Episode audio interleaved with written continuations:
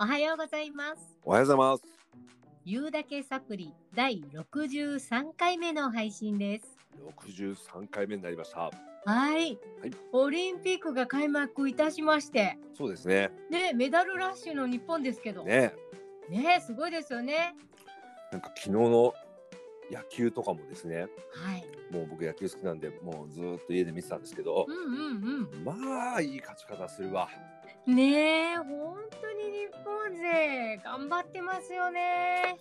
まあ楽しませてくれる。ねえ、まあ、あの、連日アスリートの皆さんから明るい話題をいただいてねそ。ねえ世の中まだまだいろんな問題はありますけどね。うん、まあ、あの勇気とか元気とか希望も一緒にいただいてるような気分でね、なんか私も力が湧いてくる感じがしてる今日この頃でございまはい。す。はい、早いものでもう8月になっちゃいましたね、タトさ。そうんですね。八月ですよ。もね、何事も楽しむがモットーのタトさん、どんな風に夏を過ごしてらっしゃいますか？うあの昨日ですね。はい、生まれて初めてはい。ゴルフというものに行ってまいりまして、おお、いいですね。あのはい。な何にもやったことないと素人がショートコースのところに行ってきたんですけど、おうおうおう、すごいすごいいきなり。 13ホール目ではい、僕とうんもう一人の人がですね、はい。まあ熱中症でしょうねあらら、もう動けなくなりましてあらそう。リタ イリタイアでございますあらまあ。 本当暑いからね。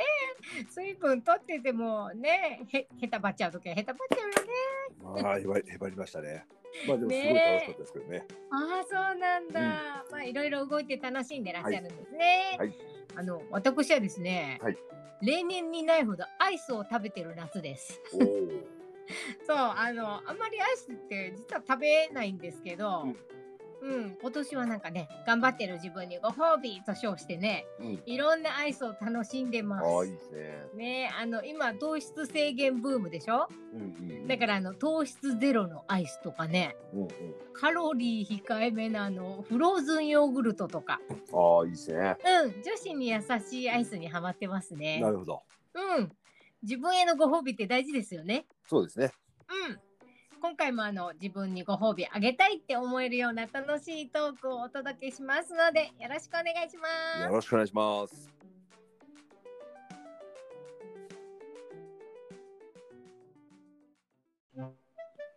言うだけサブリ聞いてね。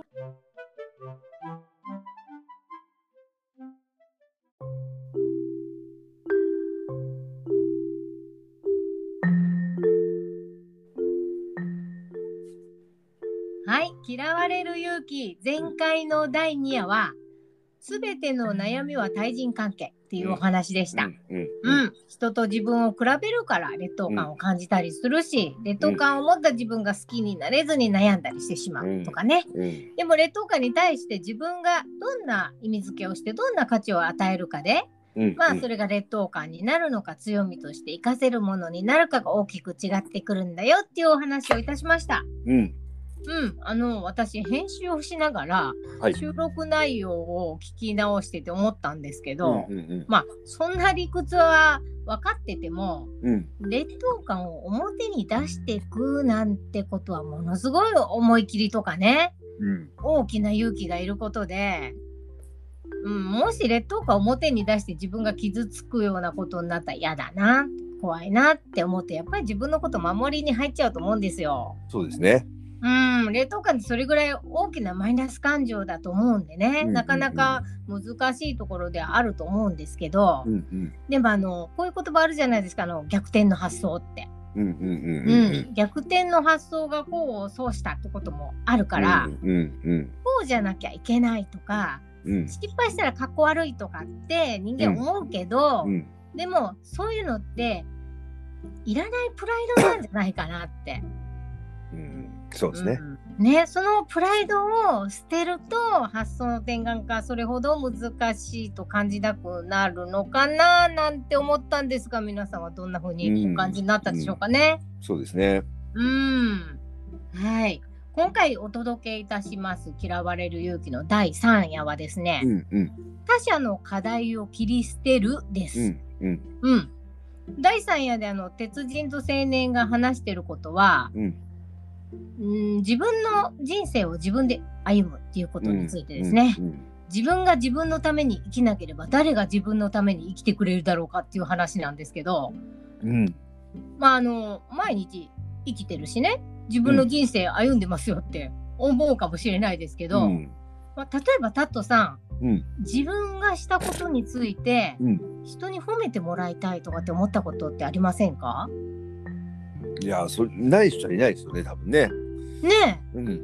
えなんか自分がしたことでこう「ああすごいね」とか「わあ」とかってなんかなんかリアクション欲しいですよね。そりゃそうですよねねうん普通に考えるとね人から褒めてもらうと嬉しいじゃないですか。うんう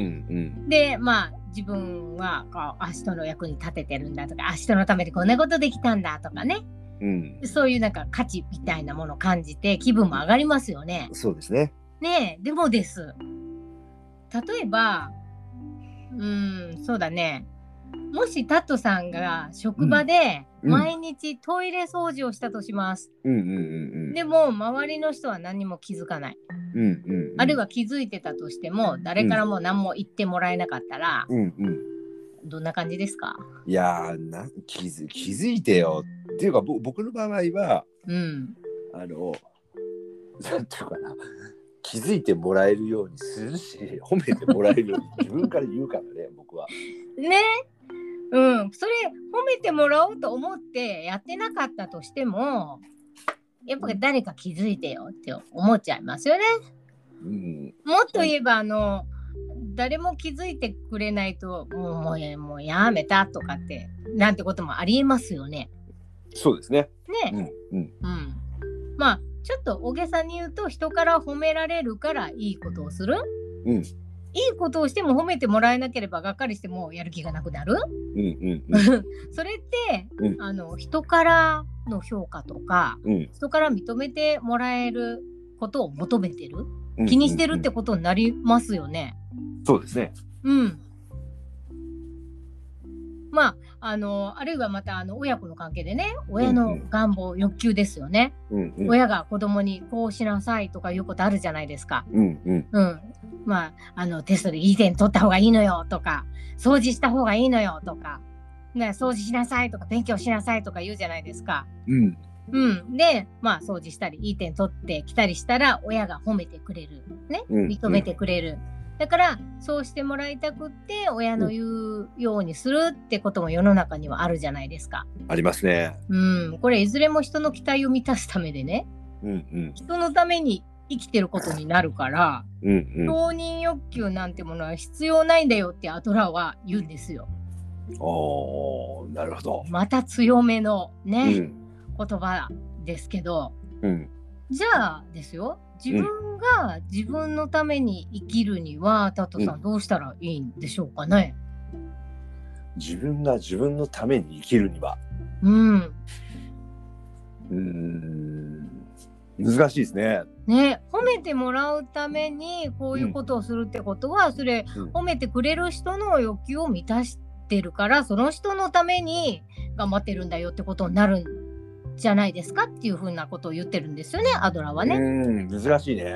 うん難しいねとってもここすごく難しいとこなんですけど、うんうん自分が自分のために生きるには、うんこれ本の中に書かれてるんだけどいい意味でねうんうん自分本位に生きればいいってうんいうふうに言ってるんですね。うんうん自分本位に生きるってなんか自分勝手とかわがままって感じしません、うんうんしますね。ねえだけどそういう意味じゃないんですうね、ん時にはこれ嫌われる勇気を持つことうんも必要だよって出ましたねこの本のタイトうルんうんうん、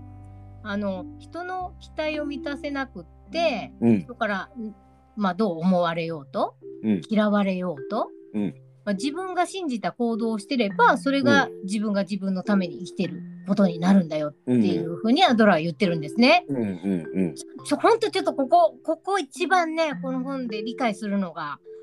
難しかったかなってとこなんですけど、うんうん、あのそこを理解するにはねその課題の分離っていうことがとっても重要なポイントになってくるんですね。うんうん。うん、課題の分離ってあの聞いたことあると思うんです聞いたことある方も多いんじゃないでしょうかね子育てとかでよく聞きますよね。うん。うん、どういうことかっていうと、うんこれは誰の問題なのか課題なのかっていうことを見分けて、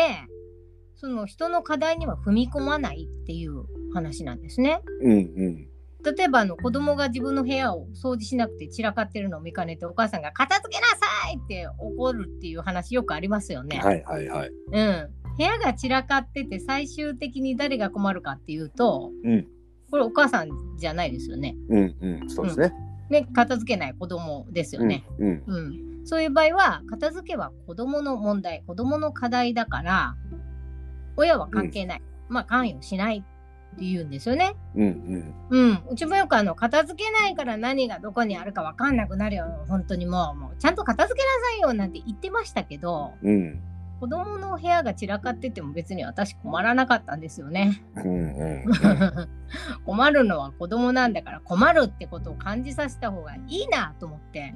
うん。困るなら困りなさいって思って。うん。うん、あの意識して何も言わないようにしたことがあったんですね。うんうん。そしたら 物をどこに何があるかわかんないあの時のプリントがないどうしようああもうこれはあかん困ったっていうタイミングでねうん。自分で片付けてましたよ。うん。ああ、なるほどね。うん、いや、でも、それ、この、こ今の話は多いですね。すごく多い。うすっん、ごく多い。僕は子供たち相手の仕事しててね。うん、本当いね。ああそうですか本当い。よく聞く話なんですね。もうし、毎日のように耳にするんじゃないかな、これ。まあでもねお母さんってそういうのを目の当たりにしてるからうん。まあ、やりなさいよ片付けなさいつい言っちゃうんだよね別に自分に関係ないんだけどね、本当はねなんか、うんその例えば片付かないことで、うんまあ、例えば片付けだったらね片付けない片付かないことでうんうーん息子がうん片付けない息子でいるうんなんていうのかなその母のそなんていうのそのそのことに対する自分の問題っていうかうんみたいな捉え方をう本当はんでも本当は自分の問題じゃないんだけどうんっていう捉え方になっちゃってるんですよね。そうですねうんここもやっぱ人の目を気にしてるってとこも多少入ってるんだめっとち思ゃあうんりでますすよ。ね。めっちゃあります。うんめっちゃありまあます。こんな汚い部屋とか友達来てるとなんて思われるかわかんないでしょもうちゃんと片付けなさいよとかね、うんうんうんそんな人なんか関係ないのにねそう、そうあの世間っていうコミュニティのうん中での話はもうほとんどほとんどが80%ぐらいそうじゃないですか。そうですよね。うん。これそしたら勉強についても理屈は同じですよね。そうですね。ね、しなくて最終的に困るのはうん。親じゃないですよね。うんうん子供ですよね。うんうんだから自分で困ったって思えばちゃんと自分でこも考えて困らないように動くもんでうんうん親は子供の課題に介入しない方がいいって言うんですよね。うん。そうですね。でもお母さんって、うんあなたのためを思ってるから言うのよってうん私も昔言った覚えありますけど、あんたのためなんだよってうんう、んうんでも実はそれってあの自分が子供にこうなってほしいとかねうんうん。こうしてほしいっていう自分自身の支配欲だったりするんですよね。うん、そうですね。ねえ子供の課題には親であっても口を出さないうんそ。れで子供が困ったとしても困ったことに直面した子は今度は困らないように自分で考えることをするからうん。だから同じことを何度も繰り返すことは少ないんだと思うんですよ。うんうんう。うんん、逆に子どもの課題をね親がやってあげたりだとか口うるさく言って介入したりすると親に対して反感を持ったりね、うんもう逆にやる気がしなくなったりしてうん。子どもは自分から考えたり学んだりしなくなっちゃって、うんうんまあ、困ったことに立ち向かう勇気がくじかれてしまうっていうのかな。うんうんうん、そのこの本の中にいい言葉があるんですけど、うん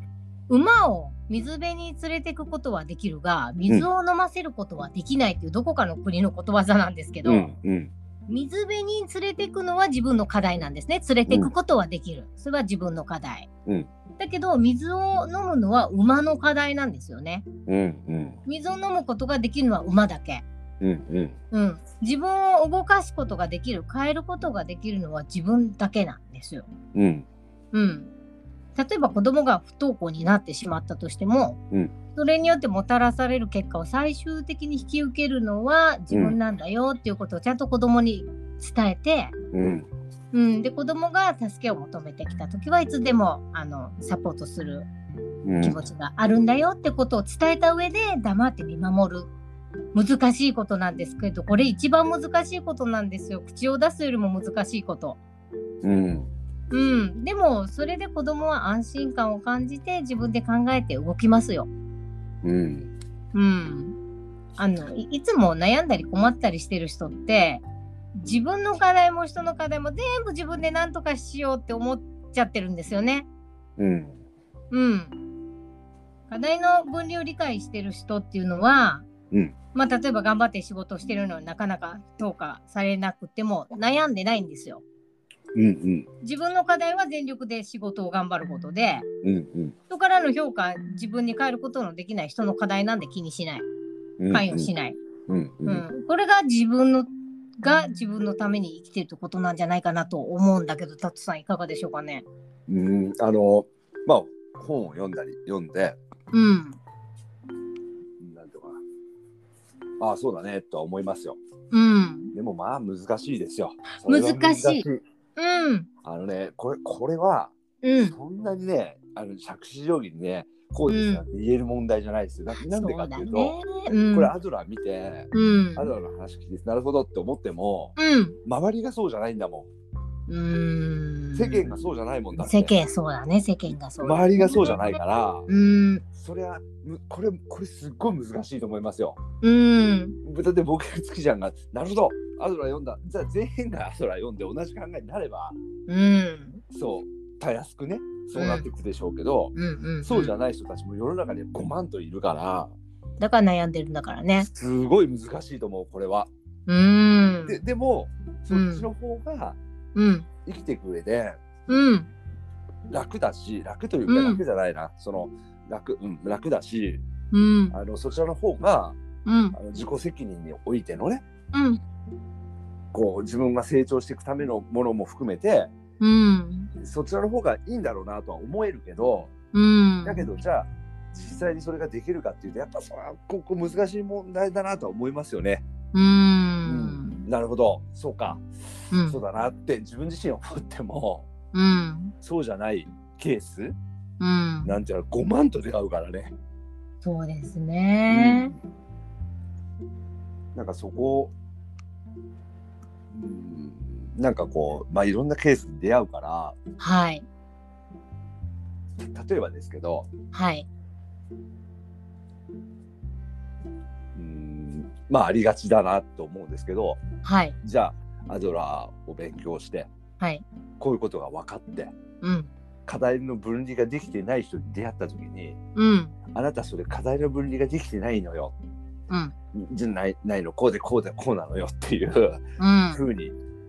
言ってる自分がいたとするじゃないですか。はいそれあなたほら課題の分離ができてないのよって話なわけじゃないですか。はい僕は自い身がね言ってる僕がね、はいそうだからそういうなんかケースも含めて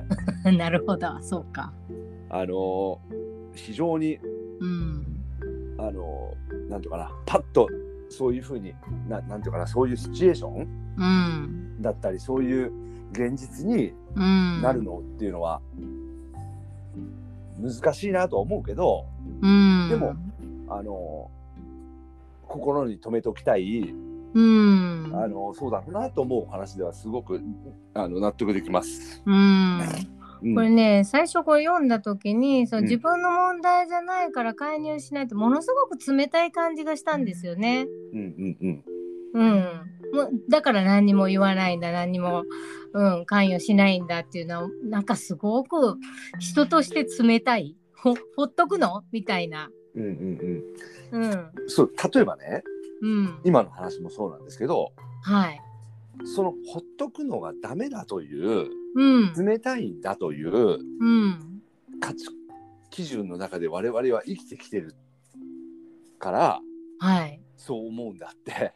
うん。全員が今までそうしてきたらそうは思わないじゃないですか。そうなんですよね。そうだからそういう価値基準で生きてる中でうん。今回のそのアドラーの話だからうんす。ごくこう理解はできてもはい。実際にそれをあのまあ自分個人はやってたとしてもはい。こうなんていうかなうんそういう現実の行動に全てがなっていく、なっていくのにはこう相当なねあれがいいなとは思いますよね。そうですね。本当そこが難しい。これ伝えるのも本当今回とても難しいなと思ったんですけど、うん。まああのあれですね。立場上ね、やっぱりうんこう介入して言ってあげなきゃいけないって、ううんんうん時もありますけど、うんうんまあでもなんだろう過剰に手を出さない口を出さないっていうのかな、うんでも困った時は、あのちゃんとサポートするよっていう意思を伝えて、こう本当にこう見守るスタンスっていうのを基本にしてうんうん関わるっていう感じですかね。難しい、そう本ですね当に難しい。でも本当にあのさっきの子育ての話とかねはい。いう部分で考えるとうん。そういう方が子どもたちも成長するしそれは明らかに、そうだなとは思います。そうですねやっぱうん考える、自分で考える機会を与えてあげるっていうことうんにもつながるのかなと思うんですよ。うんうんうん、それを全部やってあげちゃったり考えてあげちゃったりするとそれは子供は考える必要もなくなりますからね。そうですね。うん、そこのところのバランスが大事なのかななんて、はい思った感じなんですけそうどですね。はい、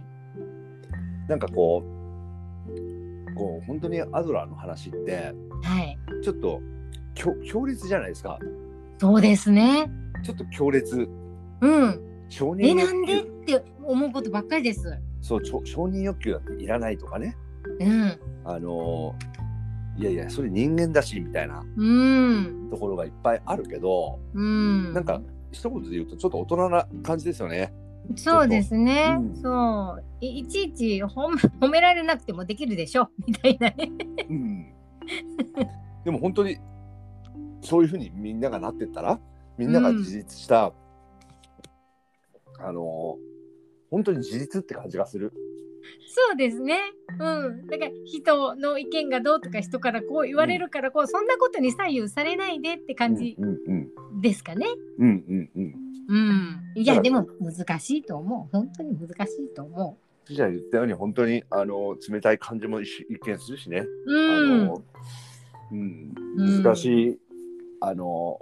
部分ではありありますけど、はいでも人が一人一人で生きていくのにねうん必要な考え方ではあるなとはもうめちゃめちゃ思います。そうですね、これ本当にリスナーさんはどんな風にお感じになったかっていうのを聞いてみたいですねうん、本当に100人いれば100人違う感じ方してしかりだと思うんですよこういうことって。そうですね。、うんなのであのぜひねリスナーさんコメントであのかどういうふうに感じたかなんてお寄せいただけるとまたそれでね話を、あの広げていきたいと思いますので、はいはいぜひぜひあのコメントをお寄せください。はいはい、そんな感じで言うだけサプリそろそろお時間になりました。はい。はい。笑いと気づきのサプリ番組最後までお付き合いいただきありがとうございました。ありがとうございました。お相手は私月ちゃんとダットでした。また次回お楽しみに。お楽しみに。